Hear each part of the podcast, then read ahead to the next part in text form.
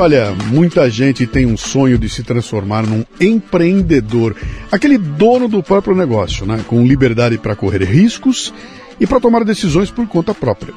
E uma das maneiras para isso acontecer é tornar-se um franqueado de uma marca conhecida, tá, cara? Mas franquias não são baratas, né? Então eu vou te dar uma dica aqui hoje. Olha, conheça a Santa Carga, que é uma micro franquia que oferece totens carregadores de celular com tela grande para exibir anúncios em vídeo e notícias em tempo real. E além disso, os totens também transmitem acesso à internet por Wi-Fi.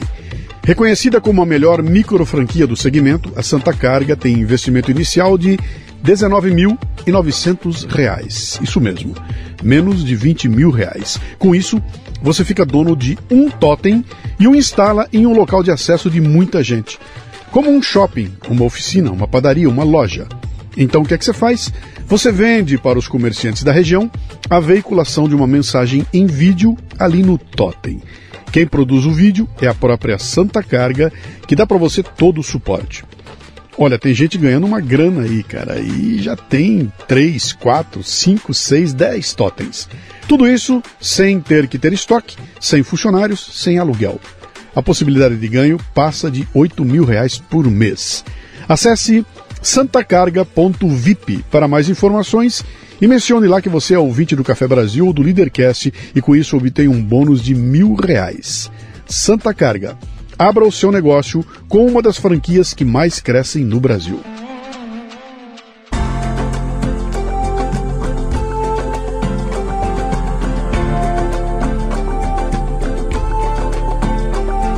E o Leadercast nesta temporada chega a você com o apoio da Casa Portini.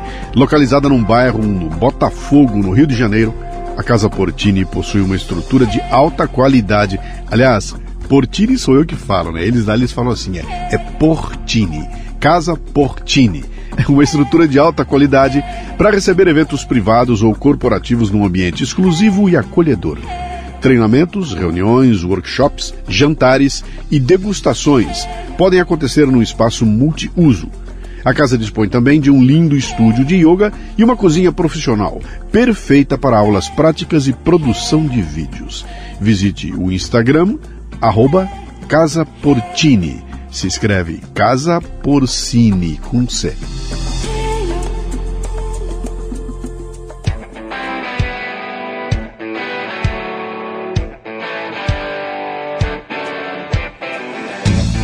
Bom dia, boa tarde, boa noite, bem-vindo, bem-vinda a mais um Leadercast, o podcast que trata de liderança e empreendedorismo com gente que faz acontecer. No episódio de hoje, Bruno Garchagen, professor e escritor, uma das vozes mais respeitadas do conservadorismo brasileiro, vem falar sobre o Brasil, sobre o cenário político e as discussões dos grandes temas que nos tiram o sono.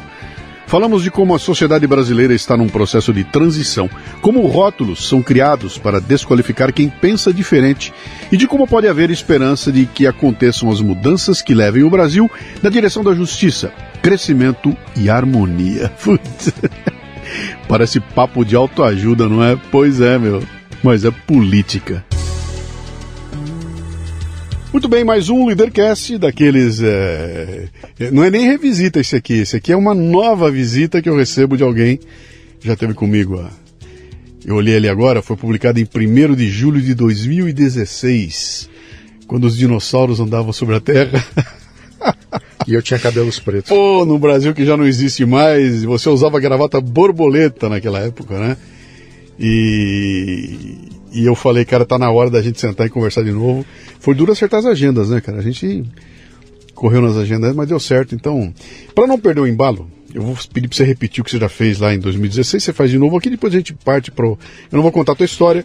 Quem quiser ouvir, nós temos o Leadercast publicado, né? Uh, seu nome, sua idade e o que, que você faz hoje?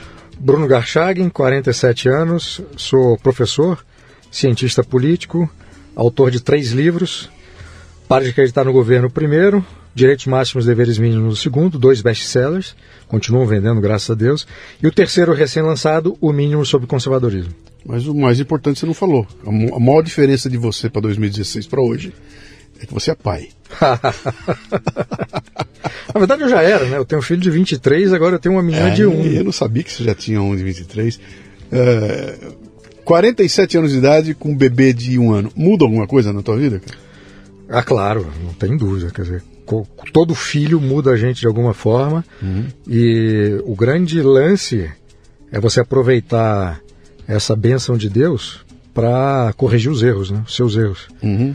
Então, tentar o esforço de ser uma pessoa melhor para que a influência, o exemplo para o filho seja o melhor possível. Que idade tem o teu bebê?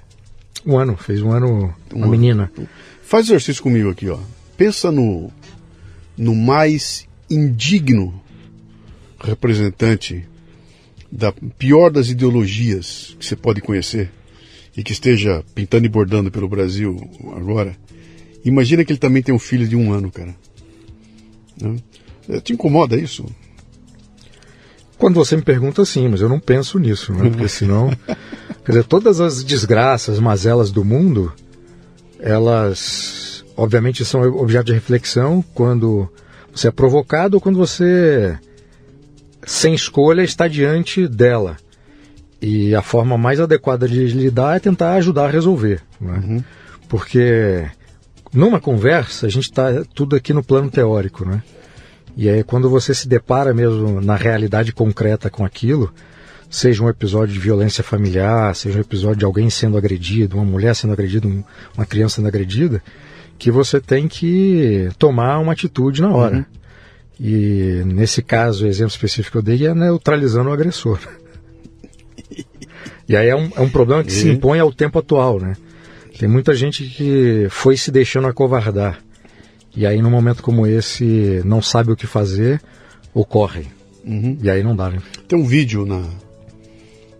Circulou um vídeo no YouTube aqui outro dia. Você vai lembrar.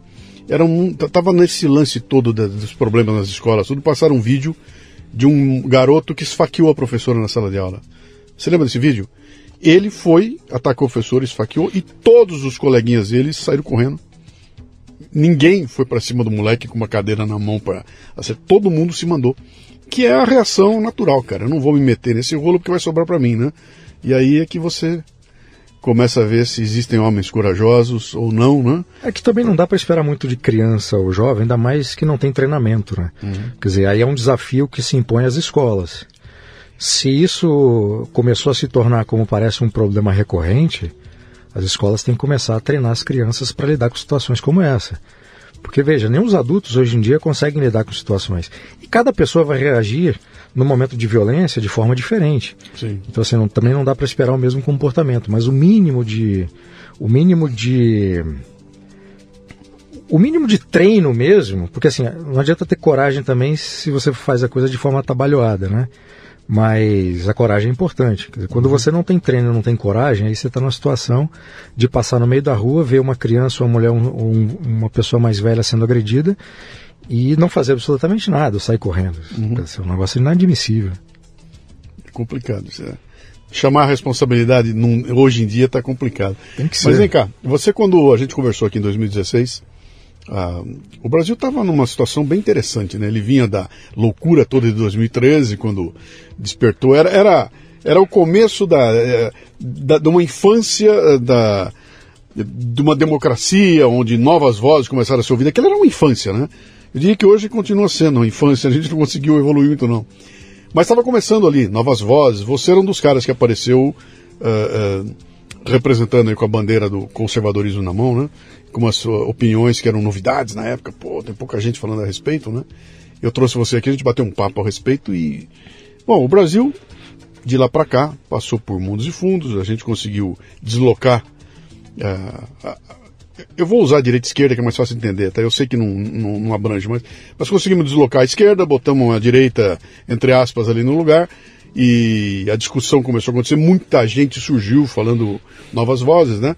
E esse título uh, conservador passou a ser adotado por todo tipo de gente. Então, como é que era? 50 tons de cinza, agora já existe 50 tons de conservadorismo. Né? Tem, tem todo jeito. E o cúmulo foi agora, que acabei de assistir, você até comentou, a Soraya Tronic, a senadora, né?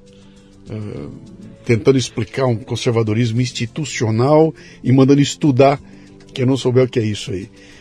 Cara, como é que você vê, o que, que aconteceu com, essa, com essa, esse rótulo do conservadorismo, que eu achei que ia deixar de ser, ia deixar de ser um, uma forma de você é, é, atacar uma pessoa, botando nela um rótulo de conservador, que é um cara velho, antigo, que é tudo igual como era antes. Eu falei, bom, com o tempo a turma vai entender o que é conservador, ele vai deixar de ser um rótulo, e a gente vai poder então desenvolver melhor o pensamento, né?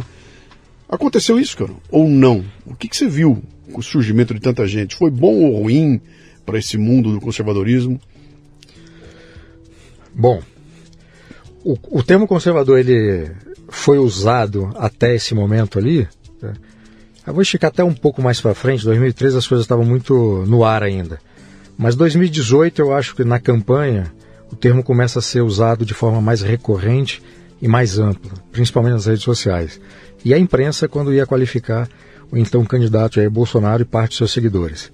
Então a gente sai então de, do termo que era usado como insulto para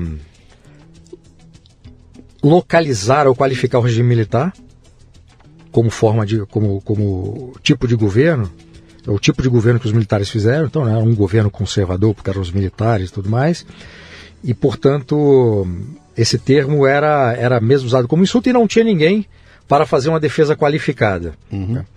depois a coisa virou mas aí o termo continuou sendo usado quer dizer o conservador o conservadorismo mas também de forma equivocada para qualificar pessoalmente o Jair Bolsonaro ou o movimento de apoio a ele, que a gente pode chamar de bolsonarismo, que não é exatamente uma ideologia, mas eu defino o bolsonarismo como um movimento, movimento de apoio acrítico e restrito ao Bolsonaro. Uhum. Então, é um, não é um movimento com ideias próprias, mas é um movimento de apoio.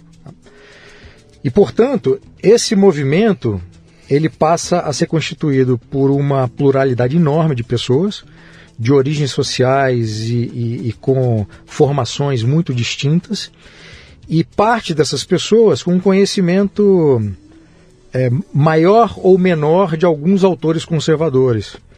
E, e uma parte desse, desses apoiadores mais influentes em redes sociais, muito influenciados por um certo tipo de não de conservadorismo americano, mas de republicanismo americano. O que uhum. eu quero dizer com isso? Muito mais um pensamento de parte do Partido Republicano do que propriamente um, um conservadorismo na linha do Russell Kirk, uhum. que é o, o autor conservador americano mais influente, aquele que organizou em termos de ideias né, o, o conservadorismo americano. Então, dada essa pluralidade enorme dentro desse movimento de apoio ao, ao, ao Bolsonaro, é, houve muita confusão de, de, no sentido de achar que o conservadorismo era simplesmente manifestar um certo tipo de moralismo, uhum. por um lado, e por outro lado, às vezes estava ou não ligado a isso, uma visão religiosa que era projetada como se fosse conservadorismo. O que, que eu quero dizer com isso? Se a pessoa era evangélica, ela se dizia conservadora porque era evangélica e porque defendia as pautas que o Bolsonaro defendia. Então, ah, eu, já que eu sou contra o aborto, contra a legalização das drogas, a favor das armas, etc, etc, e já que eu também sou evangélico, eu sou conservador. É, e, e, por aí vai em outras, em outras religiões. Quando eu falo evangélico, eu estou considerando é, algumas denominações Sim. evangélicas que estavam ali mais próximas ao governo Bolsonaro. E aí o que acontece? Quando você tem muita gente com essa concepção de conservadorismo, achando que o conservadorismo é isso, você cria um problema, porque você está usando um termo para qualificar, talvez até pauta se o conservador estivesse de acordo, mas por fundamentos diferentes ou visões levemente diferentes ou profundamente diferentes a respeito de temas comuns, né? E aí a ignorância geral a respeito do que é conservadorismo acaba fazendo com que a visão equivocada e mais né, potencializada pela política e por um candidato que se elege, ela se torne. Um, o, o, equívoco se torna a, a verdade de tanto ser repetido. Uhum. Entende? E isso cria um problema. E como, tem, por outro lado, tem pouquíssima gente fazendo esse trabalho pedagógico de explicar o que é o conservadorismo, a partir de tradições conservadoras distintas, e também trazer uma informação nova que a maioria não conhece, não sabe, que houve uma tradição conservadora no Brasil no século XIX, e é com base nessa tradição que o conservadorismo brasileiro do século XXI tem que se basear, essa tradição tem que servir como parâmetro, obviamente atualizando, corrigindo as falhas e tudo mais. Então, a falta de parâmetro, junto com uma confusão muito grande ideológica a respeito do que era o conservadorismo, estabeleceu um cenário muito complicado para quem está, esteve e está nessa trincheira pedagógica que é o meu caso. Então, todas as vezes em que eu, nos últimos anos, desde o início do governo Bolsonaro, explicava o que era conservadorismo por um lado, e por outro lado, quando me perguntava, eu dizia: o Bolsonaro não é conservador o conservadorismo é caracterizado por isso, isso e isso. O Bolsonaro tem essa e essa característica, e, portanto, essas coisas não, não podem estar juntas. Uhum. Né? E todas as vezes que eu, faz, que eu falava isso, que eu escrevia isso, os apoiadores do Bolsonaro ficavam extremamente irritados, como se eu estivesse não fazendo uma descrição de um termo e tentando qualificar ou não um determinado personagem político, mas achavam que eu estava com isso criticando o Bolsonaro. Já que eu estou dizendo que o Bolsonaro é um conservador, portanto eu estou fazendo uma crítica a ele, não era nada disso. Eu tive e tenho as minhas críticas políticas ao Bolsonaro, mas isso passa ao largo de achar que ele é não o conservador. Porque ele poderia ser um conservador de fato e, e ter errado no governo, e errar é, é humano, quer dizer, nenhum político é infalível, e eu, apesar, se ele fosse conservador, eu teria dito e reafirmado que ele era conservador, por conta disso, disso, disso, mas que estava errando por conta disso, disso, disso. Então, mas essas duas dimensões, dada toda essa confusão política, muita gente submergiu na paixão política. E aí tem uma outra coisa, né? Como muita gente não ligava para a política e descobriu a política ali a partir de 2013 e essa coisa se intensificou em 2018, todo mundo entrou na arena de discussão que é a rede social com base muito mais em achismo do que propriamente sabendo uhum. o que é cada coisa. E aí, o que não é um problema, tá? Mas quando essas pessoas que de forma legítima, genuína e bem-vinda começaram a participar da discussão política, passaram a tratar as pessoas que estudavam determinados, determinados temas como se fossem traidores, porque, não, porque explicavam que o conservadorismo e o bolsonarismo era isso, aí nós temos de fato um problema. Uhum. Né? E, e foi uma tensão permanente, muito culpa, por culpa da própria postura do Bolsonaro, que manteve esse estado de tensão é, permanente. E, e, claro, os adversários e inimigos do Bolsonaro contribuíram para que essa tensão se é, mantivesse. É um, é um, prato cheio, né, cara? É, foi um prato cheio. Eu me lembro que na época, quando a discussão começou a pegar fogo, né? Eu já vinha desde 2014 é, é me situando. Meus podcasts até então eu falava de cultura, de falava um pouquinho de política, tudo, mas eu nunca tive problema, cara. Eu votei no, eu votei no Collor, não me chamaram de colorista, eu votei no Fernando Henrique, não fui FIEG assista, eu não fui, é, é, é, cara, votei num monte de gente e nunca fui um ista, né? Quando aconteceu com o Bolsonaro, eu virei bolsonarista. E os caras iam pra cima de mim, ah, seu bolsonarista, você é bolsonarista? Falei, bom, me defina o que você entende por bolsonarista para eu poder entender se eu sou ou não. E cada vez que vi uma definição, você fala, não, cara, isso que está dizendo aí eu não sou, né? Mas você votou, eu votei nele. Claro que eu votei nele. Ainda defende e vou voltar é, de novo, né? Mas então, só que isso que você está dizendo que eu sou, eu não sou, né? E, e eu fiquei tentando entender como é que se constrói um rótulo como esse. Então não era, era muito menos pelo meu comportamento, muito mais pelo uso desse rótulo como uma arma, né? E para mim ficou claro, a definição que você deu de. Como é que é a tua definição de Bolsonaro? É um movimento de apoio acrítico e restrito ao Bolsonaro. Ao Bolsonaro. Para mim é, uma, é, uma, é um recurso linguístico para ter algo à altura de petista. E você poder botar em alguém o rótulo que bota ele igual petista. Então não me xingue de petista que eu te xingo de bolsonarista, né? É, no caso e... do, dos inimigos do Bolsonaro foi exatamente isso. isso. Cara. Mas uma coisa que você falou, né, é, que você foi contando ao longo do tempo, quer dizer, a, a, gente veio evoluindo de 2013 para cá. E a gente conseguiu uma coisa que nós pedíamos há muito tempo, né? Antes de 2013 a gente falava, cara, o brasileiro não gosta de política, cara. O brasileiro abandonou, ele não pensa em política, ele virou as costas, entregou para os bandidos lá, nós temos que nos politizar. Bom, a gente se politizou. E aí virou essa loucura que está hoje aqui, que onde se eu falo bom dia para você, ele quer saber se eu sou bolsonarista para dizer se o dia é bom ou não, né? E a gente entrou numa rota de, de choque aí que tá praticamente impossível um diálogo, uh, uh, como é que eu vou dizer você, respeitoso entre pessoas que pensam em alas diferentes, né? Uh, como é que eu defino isso? Eu, isso é, é adolescência. Eu acho que nós estamos numa adolescência da, do pensamento, da, da, da capacidade do brasileiro de pensar política. Ele é um adolescente, cheio de, de certezas, né? Cheio de comigo não vai, cheio de hormônio, assim, cheio de hormônio e, e, nós vamos conseguir chegar na maturidade para isso, cara? Depende do que a gente fizer agora.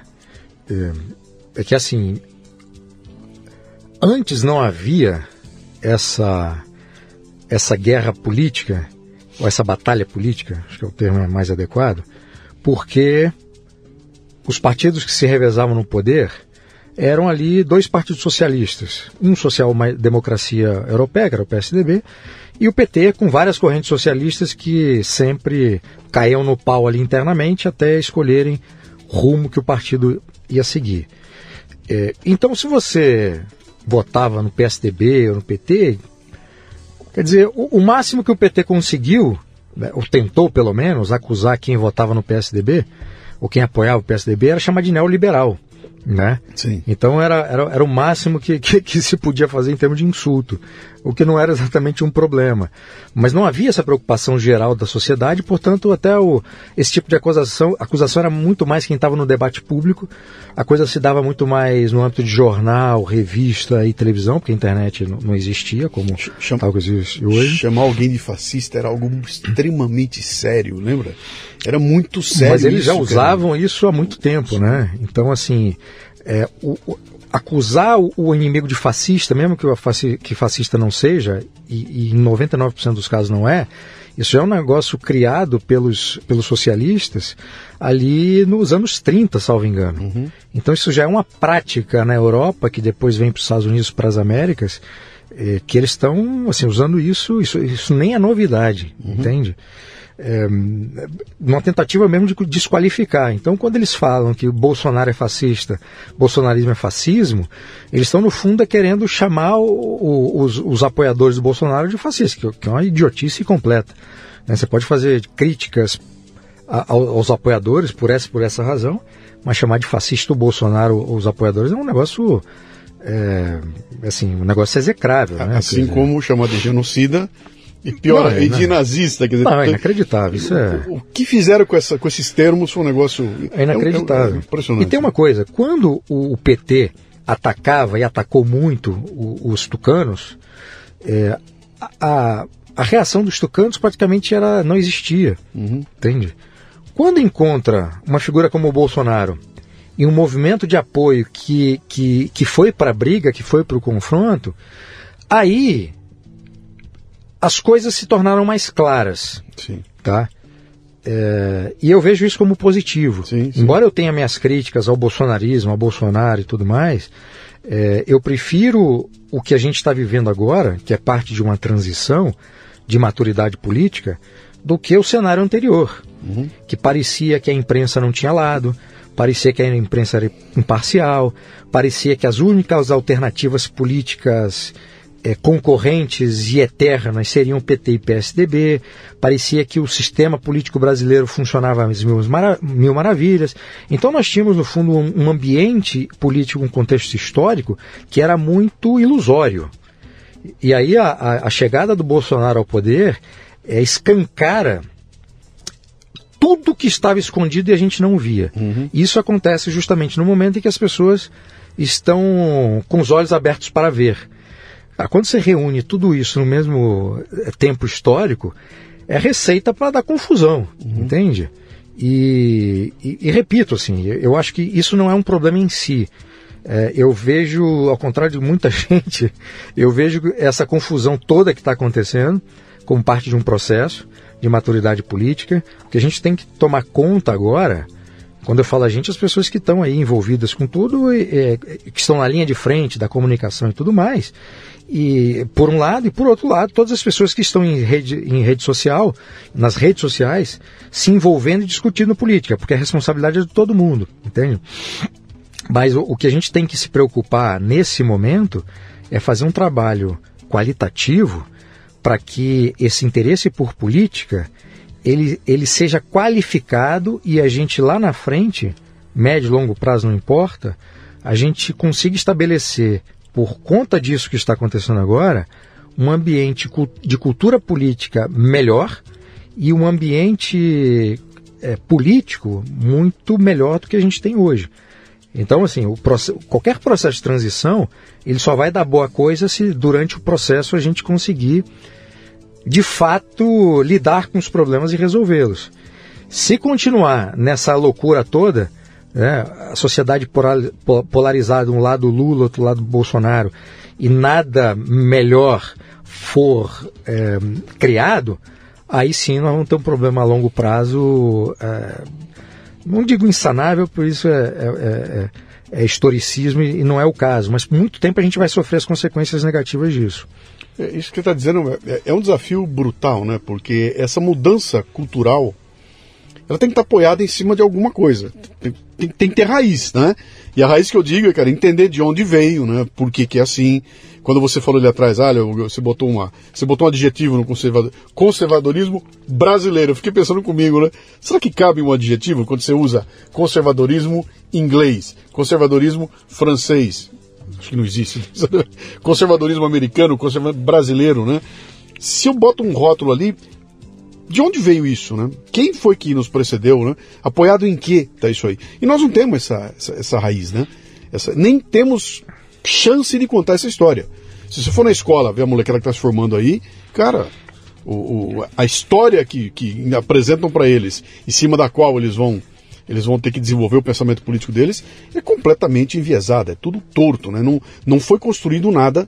Uh, em, tudo que eu vi que aconteceu com relação a essa presença maior do pensamento conservadorista, conservador no Brasil, não vem na escola, não vem no ambiente acadêmico, vem por fora. Vem, vem, por, vem, vem pelas redes sociais, né? vem pelos cursos que esses independentes, ah, os grupos que começaram a se reunir, alguns think tanks que tem por aí, né? Mas é tudo independente, não bate na escola. E esse milhão de brasileiros que saem da escola todo ano sai sem nenhum, nenhuma, nenhuma base para você poder encaixar em cima como é que a gente resolve um problema desse aí? Deixa eu só complementar você. Eu trouxe a Ilona Bexcarrazi aqui, fiz a entrevista com ela, e ela contou pra gente os, o, a aventura dela na, na, no governo tentando botar uma ordem lá na Secretaria da, da, da Educação, né? E você olha para aquilo e fala, cara, não tem jeito. É impossível. Tem que dar um Ctrl Alt Del, zerar e começar tudo outra vez, porque em cima disso não dá para construir nada, né?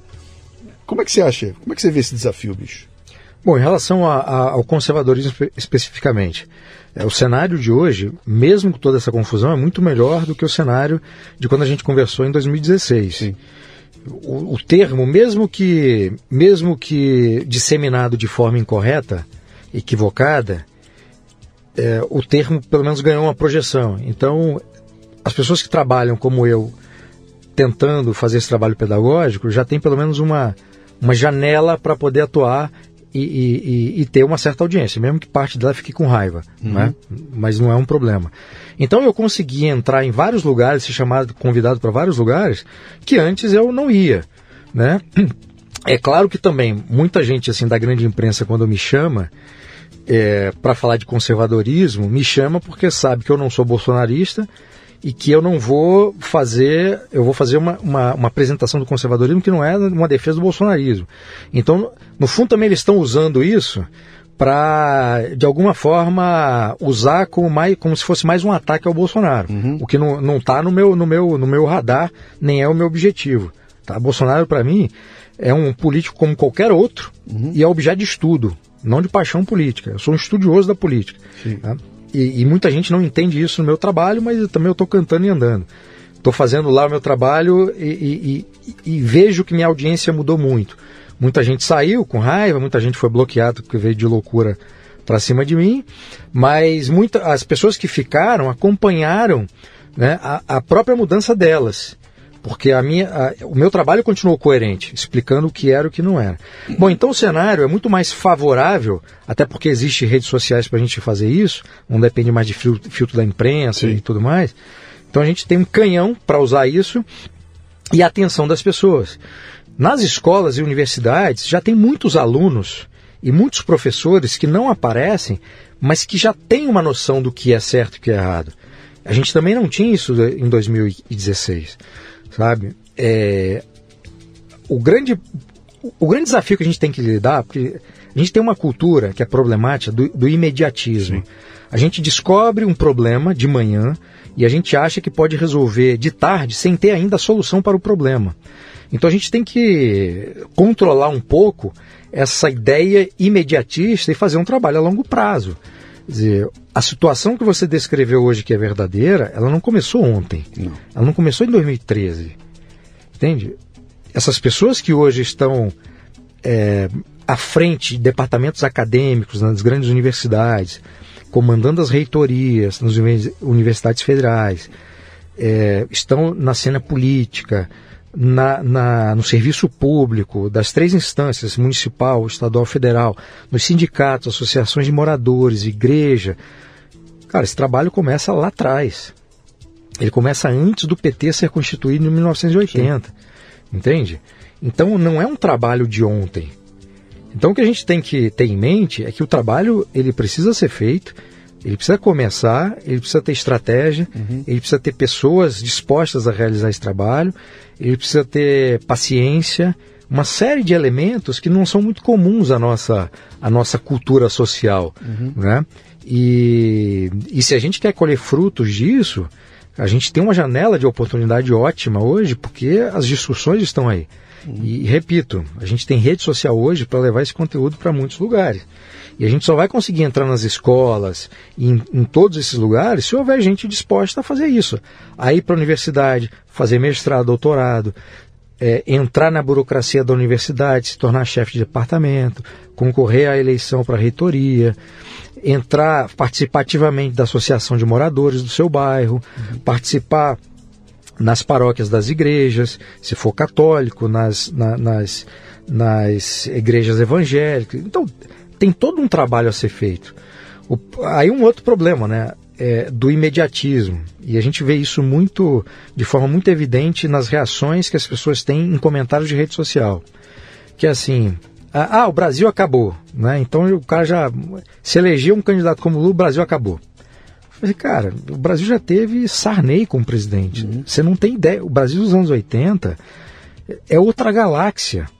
Vocês que não viveram isso, vocês não sabem o que era você ser criança, ou adolescente ou adulto, né? E receber, as famílias receberem o, o, o salário numa sexta-feira, ter que correr para o supermercado para comprar, porque se esperasse para o sábado ou para segunda-feira, aquele dinheiro que tinha em mão já não comprava a mesma coisa. O Brasil não tinha nada. Você ia nas lojas, você, às vezes para você encontrar um relógio digital da Cássio, não encontrava. Era tudo difícil.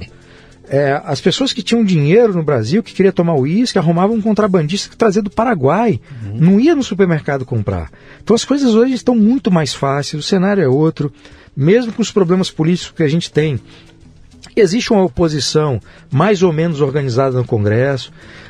Cara, a sociedade, um número gigantesco de pessoas já se deu conta do perigo que é, por exemplo, o PT no poder e tem reagido sabe? É, então, assim, o cenário é muito diferente. Nós, nós temos um cenário muito melhor para trabalhar hoje uhum. do que nós tínhamos em 2016. Sabe? Então, assim. E, e, e, Bruno, basta, basta ver a virulência da reação do outro lado cada vez que alguém aparece uma luz nova, aparece uma voz nova. Eu trouxe aqui o, o do Escola Sem Partido, o Miguel Najib. Miguel Najib e ele me contou a história do Escola Sem Partido. E eu perguntei para ele lá pelo Santo, falei, cara, quando foi que acendeu a luz e a esquerda descobriu que você era uma ameaça? Ele falou, olha, cara, isso aqui eu vou, vou contar, funciona que nem câncer, né? A célula do câncer está lá atacando o corpo, pode mexer, pode diagnosticar, não tem problema nenhum. A hora que o tratamento começar, ela reage. Entendeu? Ele foi exatamente isso. Quando aquilo que eu estava fazendo, que os caras davam risada, se transformou num projeto de lei, aí meu mundo acabou, cara. Os caras vieram com tudo na mão para destruir reputação e tudo mais, porque aí ficou perigoso, né? Então, é, basta a gente ver a virulência com que atacam. Então, cara, tiraram os seus canais do ar, botaram você na geladeira, te prendem, tiram o teu, o teu passaporte. Cara, por que tanta virulência, né? É porque você representa realmente um perigo. Perigo para quem? Vão dizer para a democracia, mas na verdade é perigo para a hegemonia do lado deles, né? Então basta a gente reparar, cara, quando houver uma, uma reação com tanta virulência, é porque há uma ameaça é, real, e a ameaça não é a tua segurança, a tua independência, nem a democracia. É a hegemonia que pode ser quebrada, né? É, esse pessoal ficou muito perdido nos dois primeiros anos do Bolsonaro. Né? Uhum. Muito perdido, não sabia o que fazer, porque o Bolsonaro foi eleito com uma votação expressiva, muita gente se manifestando nas ruas, e eles demoraram um tempo para conseguir entender o que estava acontecendo. E, e aí conseguiram eleger o Lula com base nos erros do Bolsonaro. Não é? E aí isso se transforma num problema político. Mas hoje em dia você tem cara, muita gente na sociedade que não aceita mais esse projeto, entende? É, e tem um número, cara, expressivo de pessoas que não se sentiu representado na última eleição, nem por Bolsonaro nem por Lula. Sim. A quantidade de abstenção nessa última eleição foi um negócio assim absurdo. E eu não vi nem por parte do Bolsonaro nem por parte do Lula qualquer e dos respectivos apoiadores qualquer discussão é, sobre esse problema, porque é um problema, entende? Então, assim, se tem um grupo da população que sequer se dá o trabalho de ir votar, porque assim, é tudo uma porcaria só, dizer, do ponto de vista político, isso é um problema e ao mesmo tempo é uma oportunidade. Sim. Porque se você consegue convencer essa parcela da população de que aquele projeto é viável e aquele outro é pior, você tem ali, cara, é ali para virar uma eleição e, e, e, ficar muito à frente, uhum. entende? Agora, bom, é, eu falei da, da, da, das coisas positivas que existem nesse momento. Por parte das coisas negativas, é a própria confusão, intolerância de ambos os lados. Tá? Então, é, a esquerda, quer dizer, não mudou, a esquerda, socialistas, progressistas, eles não mudaram. Então, é o tipo de coerência que não se elogia, mas que se descreve, né? Sim. Então eles continuam agindo da mesma forma, atacando de forma é, amoral, é, com base nos piores insultos que não tem significado a não ser é, usar como recurso retórico. Continuam fazendo o mesmo tipo de, de, de, de política suja, baixa, mesquinha. E, e, os seus apoiadores fazendo o, o trabalho sujo que, que sempre fizeram. É, do lado do, do, do, da direita, entre aspas, né, quer dizer, essa pluralidade enorme que não tem identidade, e é por isso que eu não, não, não uso o termo esquerda nem direita, né, porque eu acho que são termos inadequados para é, abrigarem nos dois campos é, posições políticas muito distintas. Mas, do lado dos apoiadores do Bolsonaro, essa reação que eles têm, é, tiveram contra todos aqueles que dentro dessa direita, entre aspas, não eram adesistas incondicionais, Sim. também foi uma burrice extraordinária. Porque já, já em 2018, eles provocaram uma cisão enorme dentro desse grupo que poderia ter construído alguma coisa positiva. Uhum. Porque não aceitavam críticas, porque achavam que ou você submetia de forma servil ao candidato e ao projeto, ou você era traidor. Lembra a quantidade de lista de traidores, traidores da pátria, comunistas, que os caras fizeram? É um negócio inacreditável. E até hoje, até hoje, quer dizer, depois de passar disso tudo, tem gente maluca que vem no, no meu perfil é, falar besteira. Né? É, então, assim, é inacreditável. E, e, tem gente com espaço na mídia, com voz, com audiência em rede social, ainda tratando o Bolsonaro como se fosse uma figura que não, não tivesse cometido erro nenhum. Né?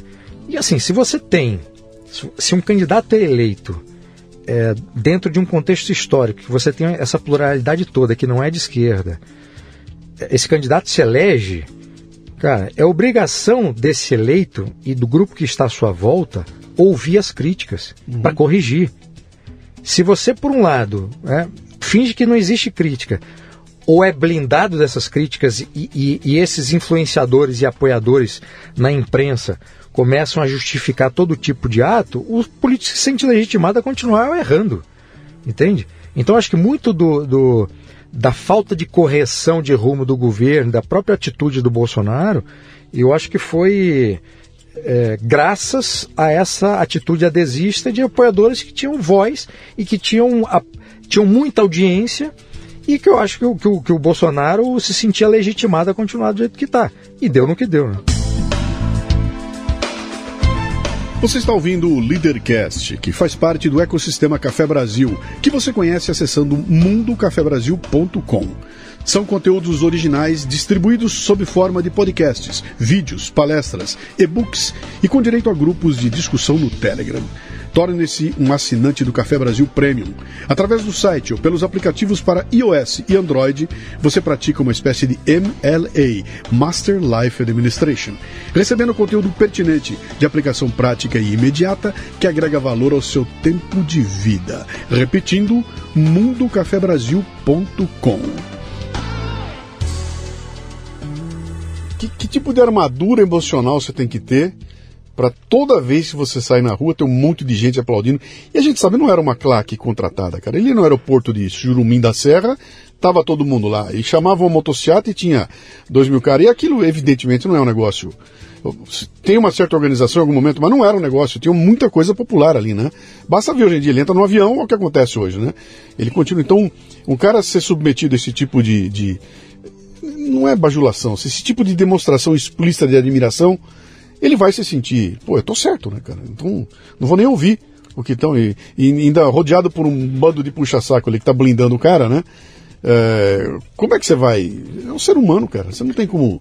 O segurança não estou justificando, não. Eu estou tentando entender. Se eu tivesse no lugar dele, com esse monte de gente dizendo, vai, continua, tá certo, você tá indo bem. Se eu ia pensar que eu estava errado em algum momento, né? Não, isso é muito verdade, cara. Quer dizer, e o político inteligente é aquele que se cerca das pessoas que não tem medo de dizer a verdade. Sim porque a possibilidade dele estar tá sempre descolado da realidade, dessa realidade que política que vai se traduzir no resultado de eleição, tá? Sim.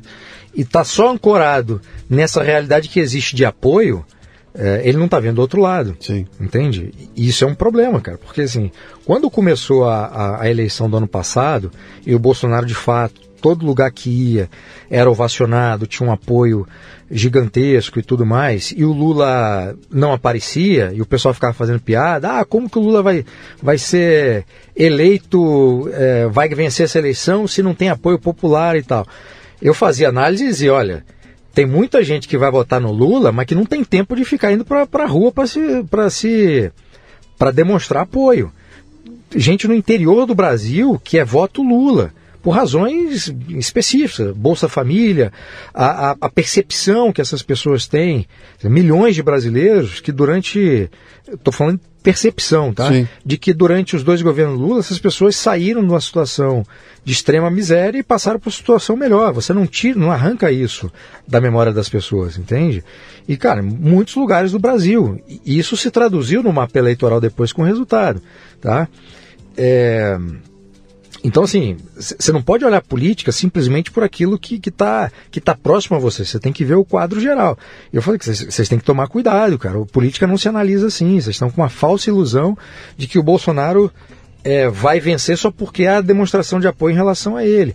É, por outro lado, tinha muita gente que poderia estar no aeroporto apoiando o Lula e tal, que estava meio envergonhado né, em razão do histórico. Uhum. E teve muita gente que não votou no Bolsonaro porque ficou com raiva do Bolsonaro e votou no Lula por raiva do Bolsonaro.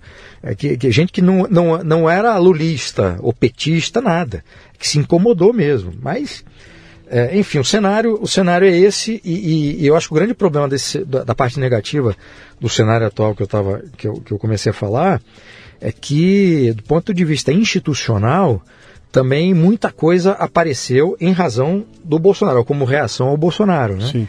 A, a, própria interferência do STF em questões várias de competência do legislativo, por provocação dos próprios políticos, isso não vem de agora. Isso já estava vindo há muito tempo, em coisas que não aparecia. Então, eu lembro de um amigo meu que anos atrás, não sei se foi 2016, 17, por aí, escreveu um texto chamado A Mentalidade Anticapitalista do STF. Era um texto mostrando como as decisões do STF interferiam na liberdade econômica dos brasileiros, mas eram coisas que não apareciam. Então já havia uma interferência direta é, do STF nas nossas vidas, coisas que, que dizem respeito pô, ao nosso dinheiro, ao nosso bolso, que não estavam aparecendo. Ou as pessoas não sequer estavam prestando atenção nisso. Então já é uma coisa antiga. Só que a coisa tomou uma proporção extraordinária, com, com adesão da maior parte dos ministros, as posições, autori decis posições e decisões autoritárias por parte do STF. Quer dizer, isso que o Alexandre de Moraes tem feito é um negócio assim, inadmissível. Inadmissível. Inadmissível. Você não pode ser. Você só pode, usar a palavra democracia para justificar o que tem acontecido por parte do STF se o conceito de democracia que você está usando é o entendimento de Karl Marx ou Lenin, que eles tinham uma definição de democracia. Beleza. A democracia da República Democrática Alemã, o lado comunista Sim. da Alemanha, na República Democrática do Congo. Se é Sim. isso, tudo bem. Aí é uma discussão sobre democracia, né, que é outro problema. Quando você vai discutir democracia, cada um tem um conceito. Se você não, não estabelece as bases, né, o, o conceito a partida, cada um está falando de uma coisa diferente, aí não há discussão, é só bate-boca. Que é o problema do conservadorismo hoje. Mas o que está acontecendo o Supremo agindo do jeito que está tá agindo, inadmissível. Autoritariamente, autoritário, assim, puro e simples autoritarismo. Você não tem outro nome para qualificar isso. É, diante de uma omissão barra covardia do Congresso. Quer dizer, é, é, é um negócio. É, é, omissão, covardia oportunismo do Congresso, né? Porque ele se omite por oportunismo e se omite por covardia. Pois é, o oportunismo é é mais difícil de você detectar, uhum. porque, quer dizer, qual é o tipo de oportunismo? Quer dizer, o, o oportunismo é uma das categorias ou o oportunismo está ligado à covardia? Por exemplo, é, usa de forma oportunista a sua omissão porque tem medo de que o STF vá em cima de um deputado ou de um senador por conta de alguma questão lá. Sim, ah. eu, eu, não acho porque eu tenho medo de ter o um rabo preso lá. Pois é, mas aí você tem uma, uma, uma coisa da, da da, do medo, né? Então, assim, o oportunismo vem depois. O oportunismo político quer ficar bem com o cara para ganhar uma coisa futura, não vai ganhar nada ali. Nada, zero. Então, é, é, é complicado. E, ao mesmo tempo, você tem essa, essas coisas de, de é, pessoas que foram é, ali da base da apoio do Bolsonaro, o ministro do Bolsonaro, o filho do Bolsonaro no Senado, fazendo elogios ao Zanin, né? Uhum é, quer dizer, declarando apoio à, à, à, à, aprovação do nome dele no Senado. Então, aí quando pergunta do Bolsonaro, o Bolsonaro, vai, isso é. Qual é a diferença, qual é a diferença disso pro Maluf abraçando o Lula para eleger o Haddad, cara? É a mesma coisa. Você é meu inimigo enquanto o, contexto for conveniente. Mudou o contexto, Brunão, sou teu amigo. Agora estamos é. juntos. Isso é oportunismo, é, né? É, pois é, cara. Então é, aí, aí, a gente tem o caso clássico de oportunismo político. Sim. Mas assim, institucionalmente falando, então nós temos o problema é, grave do, do STF, do jeito que está. Uhum. É, então, não, se, se, se, o, se o que se fala de democracia, democracia liberal, não existe. Uhum. Não existe é, a, a, covardia e omissão do Congresso inacreditável. Quer dizer, numa, numa situação política normal, de normalidade, quer dizer, o Alexandre de Moraes já teria sofrido processo de impeachment. Sim. O Lewandowski lá atrás, quando inventou de separar o, o, o impeachment da Dilma sim, sim. Em, dois. né? em, vamos empichar, mas manter o direito político. O direito político, inacreditável. Então, assim, é, muitos ministros já teriam sido afastados. E quando você afasta o primeiro, já tem um efeito pedagógico. Sem então dúvida. a coisa já. É, outra coisa, assim. É, já de, o Congresso já deveria ter se reunido para aprovar provavelmente uma, uma, uma, uma emenda constitucional para impedir que o Supremo impedir que o Supremo assuma responsabilidade do Poder Legislativo. Sim. Quer dizer, numa situação de normalidade também, o Supremo recebe algo nessa, nesse, nesse processo de judicialização da política e diz: olha, isso aqui não é competência nossa, volta. O que começaram a fazer? Não, vem para cá. Uhum. E por outro lado, você tem uma, uma ineficiência do Congresso, demora em resolver coisas, que abre a oportunidade para o Supremo assumir aquilo e se colocar para a sociedade como sendo Sim. um benfeitor, né? Então, assim, cara, o sistema está uma zona. Ah, e para fechar, é, aí, aí vem a parte dramática. É, o regime político no Brasil é um regime revolucionário. E é um regime revolucionário desde 15 de novembro de 1889. Uhum. Então, o problema político no Brasil não é de agora. Basta fazer um, um resumo bem resumido do que aconteceu desde o 15 de novembro agora, para você perceber que não é normal. Não é normal de 1889 até 2023 um país ter seis constituições. Sim. Isso não é normal. Não é normal ter tido golpe em 89, golpe em 30, um golpe dentro do golpe em 37, um golpe em 45 para afastar o Getúlio Vargas, depois um golpe em 64. Não é normal, entende? Então, assim, a disfuncionalidade do sistema brasileiro é resultado de uma natureza revolucionária. E essa é a minha tese, inclusive a minha tese de doutorado. O 15 de novembro é a Revolução Brasileira, a maneira da Revolução Francesa.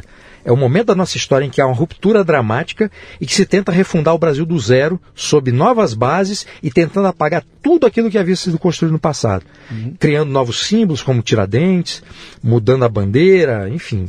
E tentando de, de, de, de todas as formas, naquele início, perseguindo e assassinando todos os opositores, todos aqueles que representavam alguma ameaça. Não é à toa que expulsaram a família real do Brasil, né? Sim. A família imperial, desculpa. E, e, e, quer dizer, você, você define aquela como sendo a revolução, o que veio na sequência é remendo. O que veio na sequência são, são ainda um resultado dessa primeira revolução, mas o, o termo mais adequado, sentido político, é golpe. Sim. Então, 30, que a gente chama de Revolução Francesa, é golpe de 30. A revolução ela tem dois sentidos. Um sentido original, que foi aplicado na Revolução Inglesa, que a, a Revolução é um termo que, que é trazido da, da, da, da, astronomia para a política, que significa quando a, o astro dá uma volta de 360 graus. É, portanto, ele sai do ponto zero e retorna ao ponto zero. Quando se, se traz esse termo para a política, o que se quer dizer revolução como restauração. Então você tem um regime político que funciona, funciona de uma determinada maneira, há algum tipo de quebra, de ruptura ali, e aí você faz uma revolução para voltar ao status quo ante e resolver aquele problema da ruptura. Esse é o sentido antigo da palavra revolução.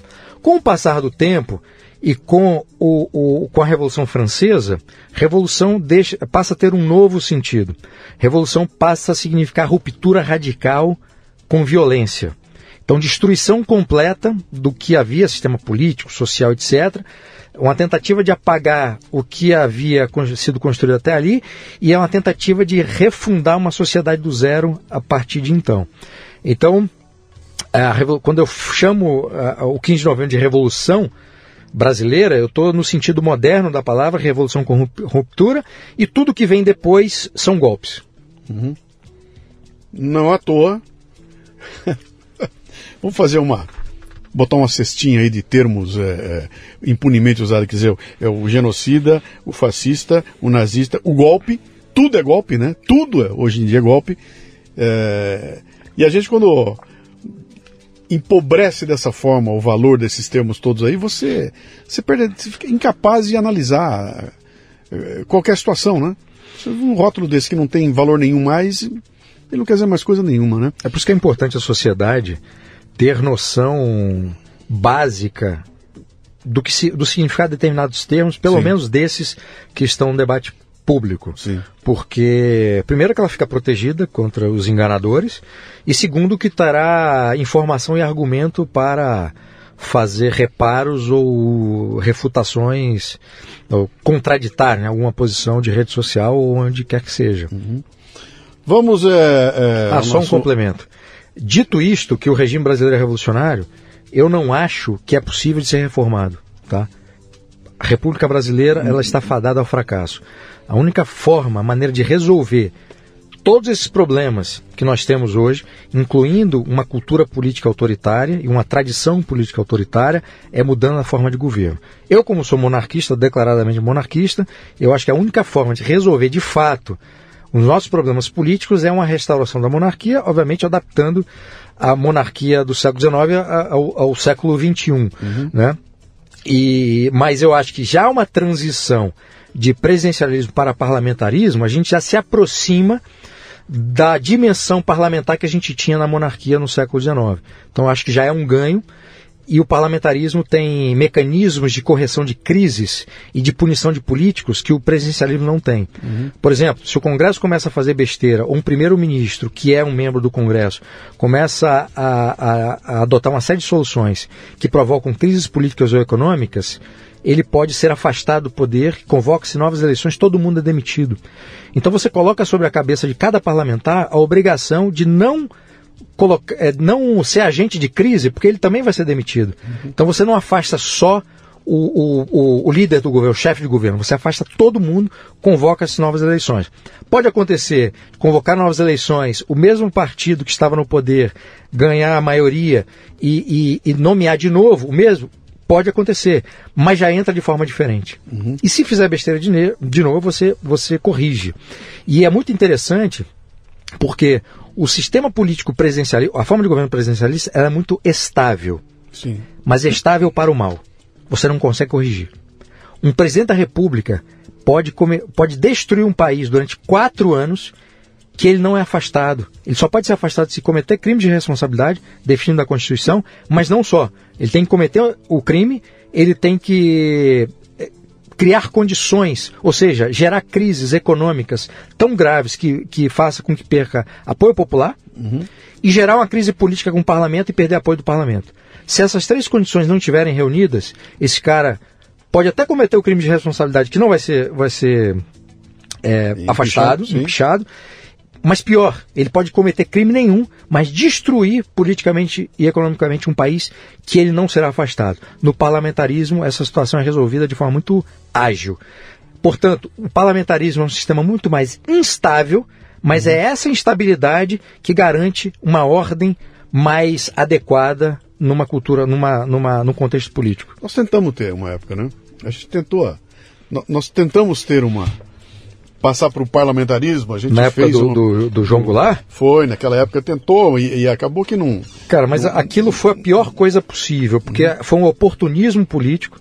Tentou-se uma solução completamente equivocada para impor um, um, um, parlamentarismo oportunista é, simplesmente para tirar o, o, o, João Goulart da jogada, é, da forma mais equivocada. Cara, aquilo nem pode servir como parâmetro, porque uhum. aquilo não, não foi feito de tudo errado do início ao fim. Experiência parlamentar que a gente tem que usar como parâmetro, a experiência parlamentar primeiro e segundo impérios. Dom Pedro I e Dom Pedro II, principalmente Dom Pedro II, porque o, o, o, sistema parlamentar já estava funcionando de forma é, azeitada, digamos assim. Uhum. Vamos tentar definir para a moçada aqui o que, que é o tal do conservadorismo. Você acabou de lançar um livrinho agora, né, pela, pelo pessoal lá da. Aliás, a editora é o mínimo, né? Editora o mínimo. O mínimo.com.br. você lançou um mini livro o que é o tudo que você o mínimo que você tem que saber sobre conservadorismo. É, né? o título é o mínimo sobre o conservadorismo. A Isso. coleção é o mínimo sobre alguma coisa, algum, algum assunto. Algum assunto. E bom, o, a ideia do livro era de forma muito breve apresentar alguns dos principais elementos do conservadorismo. E a minha base ali é a tradição conservadora brasileira. Eu apresento conceitos de conservadorismo de conservadores americano, inglês, húngaro, é, francês. Acho que tem francês? Não lembro. Mas enfim, eu, eu coloquei ali conceitos de tradições distintas para que o leitor tivesse uma, uma ideia do que esses conservadores tinham, pelo menos dos elementos comuns, mas eu apresento ali, é, em bases muito gerais, os elementos essenciais do conservadorismo, ceticismo político, tradicionalismo, organicismo, prudência. Né? Não são só esses, mas eu apresentei só alguns dos elementos principais. São elementos que formam o conservadorismo e são elementos comuns de tradições conservadoras distintas. É, e aqui só um adendo. Quando eu falei do conservadorismo brasileiro, é porque o conservadorismo ele está necessariamente, obrigatoriamente, vinculado à história, à cultura e às tradições de um país. O conservadorismo, portanto, não é algo parecido com o liberalismo clássico ou com o marxismo, que em todo lugar é o mesmo. Sim. O conservadorismo não é, porque o conservadorismo é ele emerge dessa experiência histórica de uma determinada sociedade. Sem isso não há conservadorismo. Por isso é que você não pode importar um conservadorismo outro estrangeiro e simplesmente colocar num país que não tem nada a ver. Né? Eu não posso importar o conservadorismo inglês, assim como é defendido por Roger Scruton, e dizer, não, vamos colocar aqui no Brasil. Cara, a experiência do Scruton é uma experiência histórica do, do inglês. Tem, tem nada a ver. Quer dizer, as questões que para ele importa não são as nossas. Ah, o sistema político é outra, a experiência. Então. Agora, claro, o conservadorismo tem aspectos que são comuns a tradições conservadoras distintas. São esses elementos essenciais que eu citei. Ceticismo político, prudência, tradicionalismo, organicismo. Né? O que significa, em resumo, cada um deles? É, a prudência. A prudência, no sentido conservador, não é cautela. É a prudência no sentido aristotélico, a sabedoria prática. Os meios importam tanto quanto os fins. Sim. Então você tem que ser correto nos meios para que os fins também sejam corretos. Você não pode inverter a coisa a outra ou relativizar o processo. Então a sabedoria prática é algo fundamental para a atitude conservadora, seja na vida pessoal, seja na vida política. Ceticismo político. O ceticismo político não é simplesmente uma desconfiança em relação ao político ou à política, como eu vejo muita gente dizer por aí. Né? Essa é uma visão errada do ceticismo político segundo o conservadorismo. O ceticismo político, sob a ótica conservadora, é a ideia de que o conhecimento humano é limitado. E, hum. portanto, por ser limitado, os conservadores desconfiam de grandes projetos políticos, ideologias e teorias abstratas que tentam é, que tentam reorganizar a sociedade por, por teses abstratas. Entende? Então, é essa desconfiança. Então, quando um político chega com uma ideia muito grandiosa, uma coisa muito assim, ou defende uma ideologia política, o conservador, bom, peraí, se o conhecimento político é limitado se o ser humano é imperfeito, você está me trazendo aqui um pacote baseado numa ideia de perfeição. Sim. Então você está me trazendo um modelo político pronto que exige seres humanos perfeitos. O ser humano não é perfeito, o conhecimento político é limitado.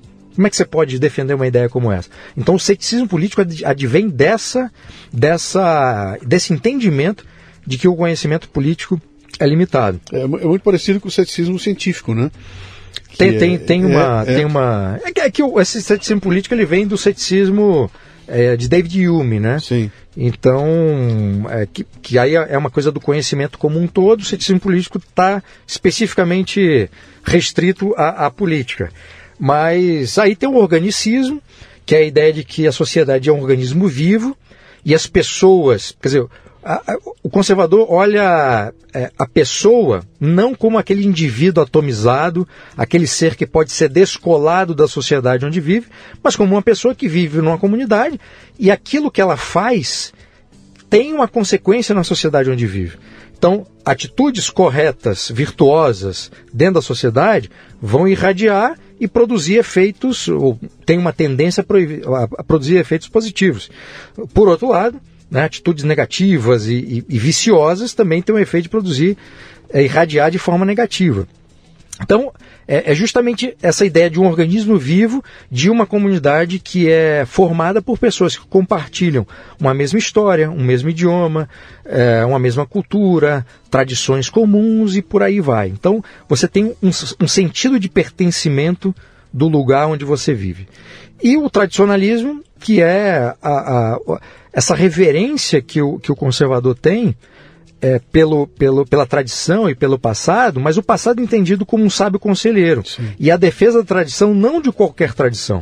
Uma tradição virtuosa que sobreviveu aos testes do tempo porque era virtuosa. Agora, tem tradição que não é virtuosa e sobreviveu aos testes do tempo. Esse tipo de tradição o conservador não defende. Entende? Então eu trago no livro esses elementos essenciais do conservadorismo, que fazem parte do conservadorismo brasileiro.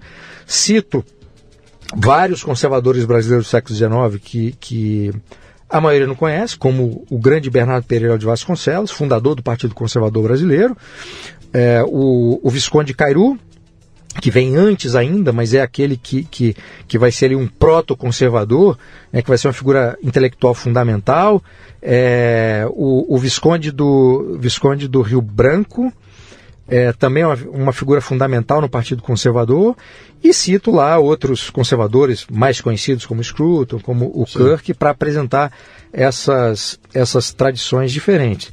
E também tem uma parte ali que eu mostro o que não é conservadorismo. Eu vou fazendo esse, esse contraponto. Né? Quer dizer, o conservadorismo é uma posição política de moderação. Uhum. Então você não pode estar nos extremos. A partir do momento que você localiza nos extremos, mesmo que como reação a outro extremo, você não está sendo conservador. O conservador é uma posição política da moderação. Tá? Isso não quer dizer que, que o conservadorismo seja de centro. E aí, é, minha outra birra, quando você é, reduz né, as posições políticas esquerda, direita e centro, é, você tende a achar que eu, quando eu estou falando de moderado, longe dos extremos, eu estou dizendo que o conservadorismo é de centro, e não é. Tá? Uhum. E, e, e, aí, por último, eu coloco ali uma série de perguntas para que o leitor se faça para tentar perceber se é não o conservador. E são perguntas interessantes porque, ao mesmo tempo que revela, são perguntas provocatórias, né? É, provocativas. E, e para a pessoa ver ali, né, se você é, defende determinado político, mesmo que ele erre, e você continua defendendo, qual é a sua posição em relação a isso e tal. Então, é, é, é o livro é uma tentativa mesmo de apresentar de forma muito básica, geral, clara, para qualquer público, o que é o conservadorismo e apresentar essa tradição nossa que é desconhecida. Uhum.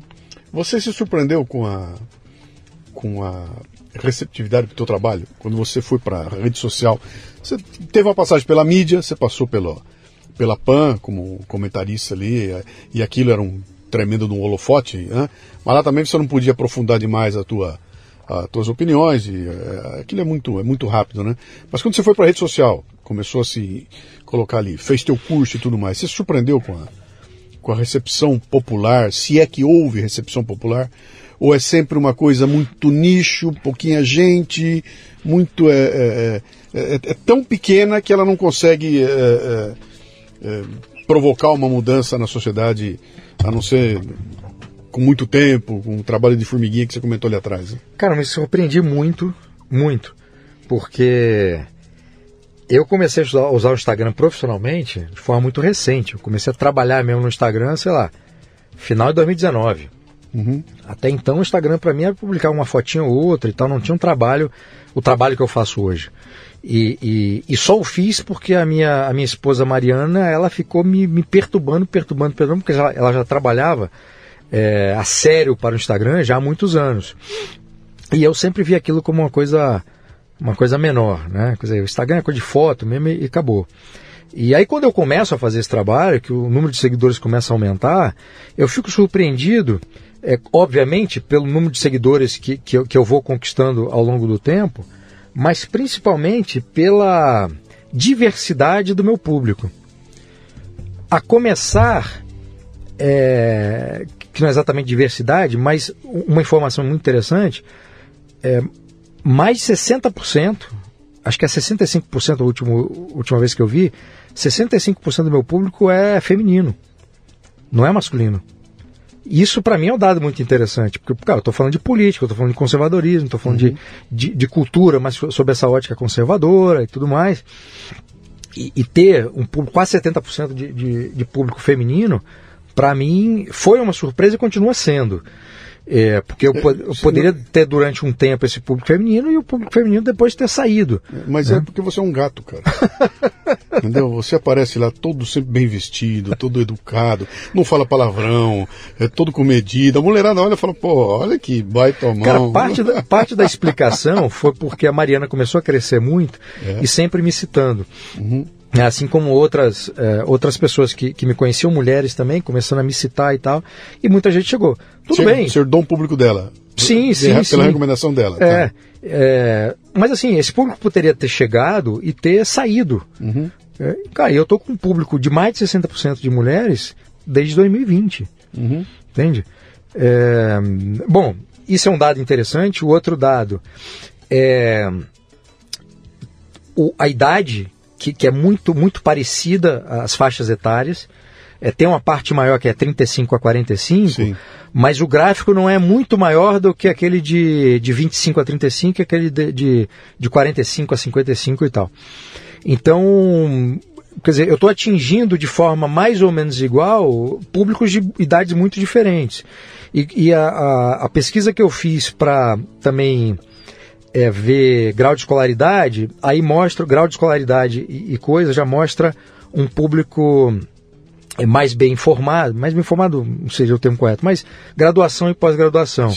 Cara, mas a quantidade de mensagem que eu recebo, cara, de gente assim de periferia e tudo mais, não é na mesma quantidade desse público, mas eu sempre recebo e, e cara, eu dou a maior atenção possível, sabe? Se a pessoa precisa de livro, está afim de ler, eu mando o livro, já fiz isso várias vezes, vou continuar fazendo.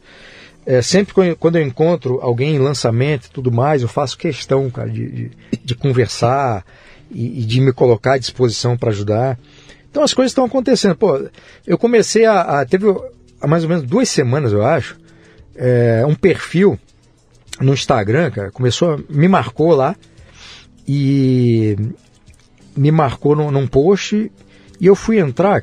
É um conservador que é fã de hip hop e está fazendo análise do hip hop é, sob o, o ponto de vista conservador.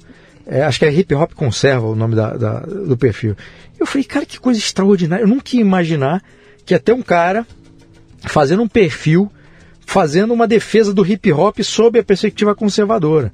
E aí comecei a seguir o cara e, e troquei umas mensagens com ele e tudo mais. É, aí ontem mesmo eu, eu falei, cara, me manda teu endereço que eu vou mandar meu livro. Você já comprou? Eu falei, não, não. Aí já, já, já vou mandar o livro para ele. Então, assim, essas coisas estão acontecendo, cara. Uhum. Coisas que eu, que eu nunca imaginei que fosse acontecer. Meu público também, em termos profissionais, é muito, muito diversificado. Tem tanto o sujeito que trabalha de, de funcionário vendedor em loja, quanto dentista, advogado e, e, e funcionário público e tudo uhum. mais. Quer dizer, você está você tá exposto ao público de uma forma é, como nunca aconteceu na história da humanidade. Você, como escritor, né, ali eu, eu, publico alguma coisa eu tenho em 15 segundos 10 caras me contestando, repetindo e tudo mais. Né? Você acha que numa situação, num, num mundo como esse que nós estamos rodando aqui hoje, teria espaço para um, um Machado de Assis, cara? Um Monteiro Lobato, uma Clarice Lispector, o Carlos Drummond de Andrade, que construíram a obra deles praticamente imunes a, essa, esse público. Quem quisesse falar com ele, tinha que mandar carta para a editora, era aquela coisa. Não era essa coisa hum, nervosa que nós temos hoje em dia, né? Que você é agredido em 15 segundos, né? Esses caras nunca sofreram isso. Eles botaram a obra deles tranquilamente. Como é que. Você já parou para pensar nisso, cara? Como é que seria hoje em dia um cara como esse? É, desses nomes que você citou, acho que o Machado era o que estava mais exposto, porque ele foi cronista de jornal a vida inteira. Né? Mas mesmo o jornal, era uma carta do leitor, né? Cara? É, não, é, não, era, não era do tipo, mas ele estava sempre circulando na rua, e, então essa coisa era mais próxima. E outra coisa, é, é uma carta do leitor para você. Não é um tweet para o mundo é. com o cara te, te xingando ou ah, te não, desmentindo ali na hora. A né? amplitude né? é, é, é, é, assim, é muito diferente. Ele tinha isso numa medida muito menor e e numa época também que o nego, quando não gostava, te falava na cara no meio da rua, sim, né? Então sim. o Brasil também era não, era um, não era um país fácil, não. Uhum. É, e tinham discussões violentíssimas pela imprensa. Sim. Que é uma coisa que hoje acho que não tem mais. Escritor, assim. Sim, tem grandes, grandes pegas, né, cara? Grandes. Aliás, a, nos Estados Unidos aconteceu muito também, né? Tem, tem grandes histórias, tem, tem, tem vídeos na internet maravilhosos de grandes debates de altíssimo nível que você que eram maravilhosas, né? Você não consegue ter mais isso hoje. Quando você ah. pega uma coisa parecida que acontece nas mídias, hoje você vai ver grande debate, não sei aonde, vai ver na CNN e tudo. Cara, é uma rinha de galo aquilo. Aquilo é um, eu chamo daquilo é um MMA é, é, é cultural, digamos assim, intelectual, sabe? É pra ver quem bate mais no outro e quem vai ganhar. Não é pela argumentação que tá rolando ali, né? Verdade. Virou, virou, virou espetáculo midiático aquilo, né? É, Bruno. Mas a sua pergunta que eu não respondi. Bom, Opa, Machado e essa turma Sim. toda é, eu acho que a grande dificuldade. O gênio é gênio em qualquer época histórica, Sim. diante de qualquer desafio. Eu acho que a grande dificuldade é, desse, desses gênios literários seria é, se afastar das redes sociais para poder produzir. Sim. Que é um problema que muita gente tem, tá? Que é fica tão naquela coisa de produzir para rede social que deixa de produzir a obra escrita. Sim. Entende? E, e, e, cara, isso aqui é um vício. Né? Os algoritmos, tudo isso foi programado para você não sair. Sim. Entende? De uma forma, tanto no design e, a coisa dos algoritmos, tudo isso é para você não largar a, a, a rede social. Né? É, e todas as pessoas que por um fim de semana e tal largam, veem a mudança de vida. Então você tem que lidar com isso de uma forma muito. Ainda mais quem trabalha escrevendo e tudo mais, de uma forma muito assim moderada, tá para não se deixar levar. Então o que provavelmente aconteceria era isso. Talvez nem estivesse em rede social, mesmo que, que, que coisa. Não, não quero rede social não. A editora botaria alguma coisa lá e produziriam, cara. É, quer dizer, por exemplo, é, Eu, eu também não acompanho, eu não sei. Os, os maiores os escritores hoje que estão em atuação aí, eu não sei se esses caras estão em rede social, se estão produzindo, se não estão. Eu, eu realmente não sei. Mas um cara, por exemplo, porra, puta de um escritor americano, Philip Roth, que morreu uhum. recentemente. Eu não tenho, eu não tenho notícia de que o Philip Roth estava na, na, rede social. Uhum. E o cara produzindo, produzindo, produzindo, produzindo. Cara. Se você imaginar que você pega a autora do Harry Potter, que é é cancelada em rede pública mundial por ter manifestado uma opinião numa entrevista, né?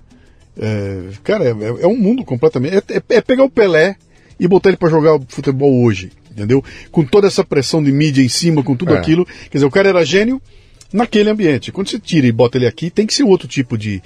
É, é por isso que isso que fica complicado. Eu, eu, eu, eu tenho meu, meu grupo todo com quem eu estou trabalhando aí fazendo o meu MLA, né, um Master Life Administration, com a turma toda, amanhã nós vamos ter uma reunião. E em algum momento eu acabei trazendo para eles uma série de, de posicionamentos lá do, do, estoicismo, né? Então traz de volta, vem, vamos botar aqui, vamos, vamos discutir o que esses caras estão fazendo, né? E lá pelas tantas, para com a turma e falou assim, que, que vocês estão... Vocês repararam que nós estamos aqui há duas horas discutindo umas ideias que tem 2.500 anos, cara? Que o cara quando escreveu isso que nós estamos discutindo aqui, não tinha luz elétrica. Esse cara vivia num mundo que era totalmente. Era outro mundo, era outro planeta aquilo, né? E são 2.500 anos e essa ideia explica as tuas angústias de hoje em dia. Quer dizer, aquilo continua válido, né? Uh, independente da tecnologia, independente de tudo que rodou, uh, tem ideias que são. Uh, como é que eu vou dizer? Elas são assim. Permanecem no tempo, né? elas são atemporais. atemporais. Então eu consigo hoje, com uma, uma explicação de um grego de 2.500 anos atrás, explicar minha angústia de hoje diante da rede social e assim vai, né? É, isso que me atrai, quando você vem com essa tua postura de, cara, deixa eu trazer as ideias do conservadorismo, deixa eu ver, quando você cita como raiz Dom Pedro I e II, o cara vai olhar e falar, puta coisa antiga, cara, puta negócio velho, bicho. Esse cara vem com essa história de rei, rainha, o cara, essa coisa antiga.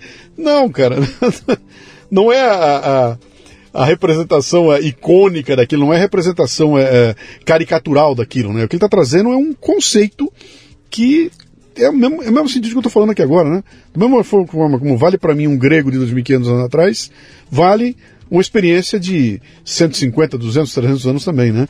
Sem trazer a caricatura junto.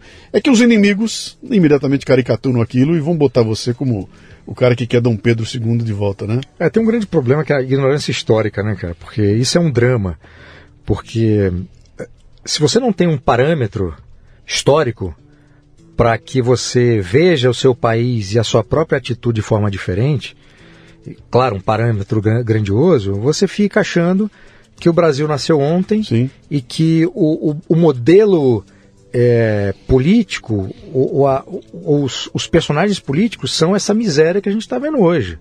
Então, quando você vai para a história e descobre, cara, no século XIX tinha um imperador que, que fazia às vezes de poder moderador, moderava ali a, a, a, as tensões e conflitos políticos de uma forma sábia, um homem super culto, super bem informado, mas um homem que vivia o dia a dia da, da, da, vida do Rio de Janeiro, que caminhava entre as pessoas, que recebia o povo, que era amado pela população brasileira, né, com aquela cultura extraordinária, e esse homem estava envolvido na política, e você tinha um parlamento, você tinha um Senado, uma Câmara, dos deputados, e você tinha figuras como o Visconde de Taboraí, você tinha figuras como Marquês de São Vicente, você tinha figuras como o Visconde do Rio Branco, você tinha figuras como é, o, o, próprio Visconde de Cairu, que, é que eu citei anteriormente, é, Bernardo Pereira de Vasconcelos, é, cara, Marquês do Paraná, é, cara, eu posso ficar aqui mais meia hora falando dos nomes desses caras uhum. e que não significa nada para ninguém. Sim. A não ser para meia dúzia que estuda a história do Brasil. Entende? E o que esses caras deixaram como legado, é, isso está disponível na internet, no, nos discursos do parlamento, é um negócio extraordinário. Agora, isso não está acessível, entende? Uhum. Se você for numa livraria qualquer, online ou física, e, cara, eu quero saber a história do, do, Partido Conservador Brasileiro. Só tem um livro que eu sempre recomendo, que é o João Camilo de Oliveira Torres, Os Construtores do Império. Ele vai ali mostrar as ideias e os homens que fizeram o Partido Conservador. É um livro ótimo, apresenta um panorama é, geral do contexto histórico da época, das principais questões dos conservadores, mas é o único que está desatualizado.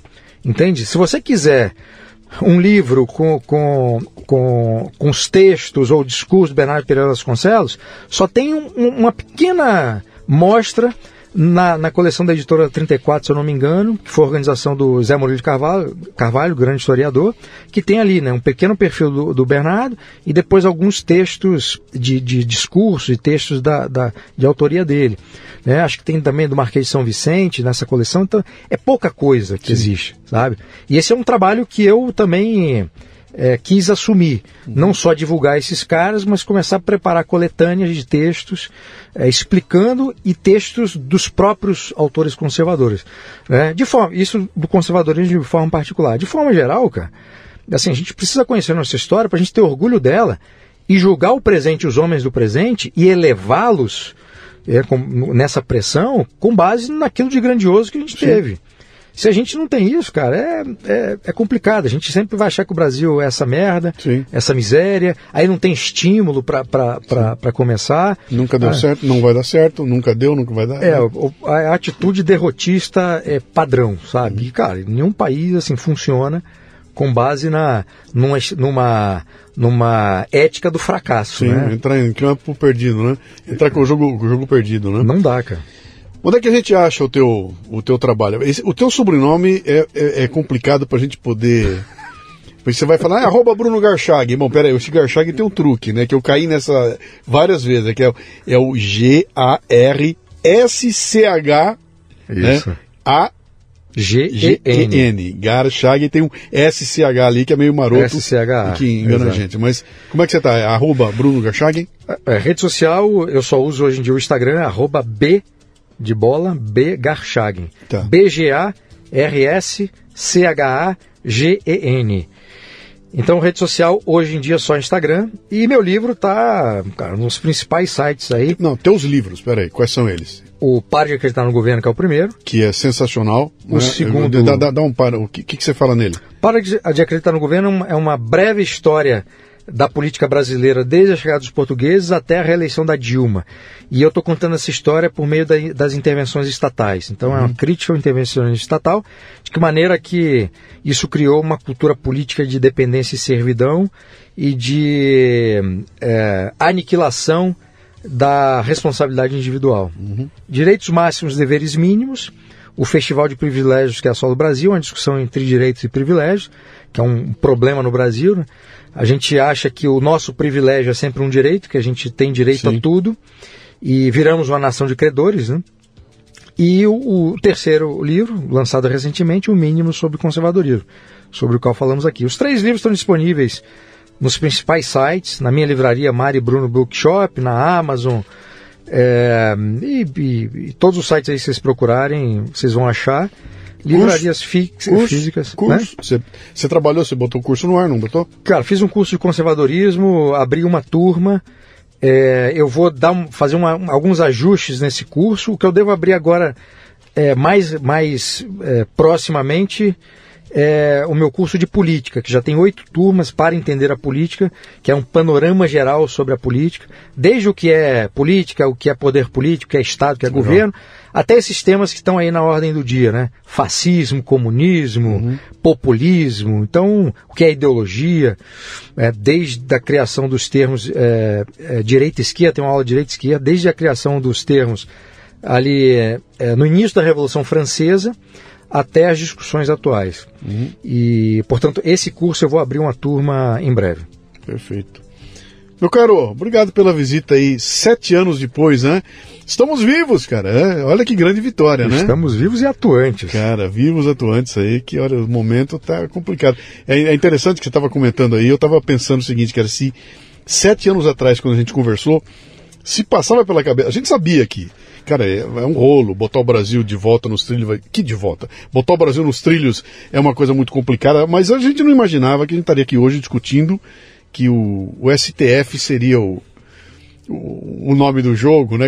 Como a situação se desenhou, aí, como é que ela acabou. É, é, é, um organismo, né? Ele acaba crescendo onde, onde há espaço, né? É metástase, né? Que a gente não imaginava sete anos atrás que é, seria hoje essa discussão no país, né? É, no caso do STF não, é, porque até porque em 2016 a gente ainda estava com aquela imagem positiva do STF por conta do mensalão e, e, petrolão, Lava Jato, essas coisas todas. Mas eu acho que, que em 2016, talvez se a gente conversasse e tal, falasse, ah, como é que estaria o Brasil em 2023? Provavelmente a gente ia projetar crises políticas, institucionais Sim. e tudo mais. Porque isso faz parte da normalidade da, da, lamentável normalidade do, do, sistema político brasileiro. O que a gente não teria é, muita noção seria que o conservadorismo seria um tema tão evidente a ponto de você me convidar para a gente falar sobre o conservadorismo. É. Né, isso, para mim, já é um, um ganho extraordinário. É. Agora, repito, assim, a gente vai colher bons frutos, médio, longo prazo, longuíssimo prazo, se a gente tiver, fizer um trabalho sério agora. Uhum. Mesmo que seja por pouca gente, mas esse trabalho tem que ser feito. Perfeito. Então você que está nos ouvindo aí, cara, o mínimo sobre conservadorismo é mínimo mesmo, tá? O livro é bem pequenininho, facinho de ler, parece uma, cada página parece que é um tweet, né? É pelo tamanho que ele tem, né? Então é muito fácil de ler, eu recomendo a você que vá atrás, custa baratinho, não vai doer e você vai ter uma um, um, canal de entrada aí para esse mundo fantástico aí. A hora que começar a trombar nas ideias que. Então aí você vai descobrir que as pessoas já discutiu muito esse assunto há muito tempo e que consegue explicar muita coisa que está acontecendo quando você entende essa base histórica de onde é que a gente vem, né? Meu caro, muito obrigado pelo convite, sempre viu? Alegria, Você sempre gentil. Sempre à disposição. Tamo junto. E a demora foi culpa minha, Não, na agenda. A gente vai fazer de novo aí. Grande abraço. Obrigado. Muito bem, termina aqui mais um Leadercast. A transcrição deste programa você encontra no leadercast.com.br.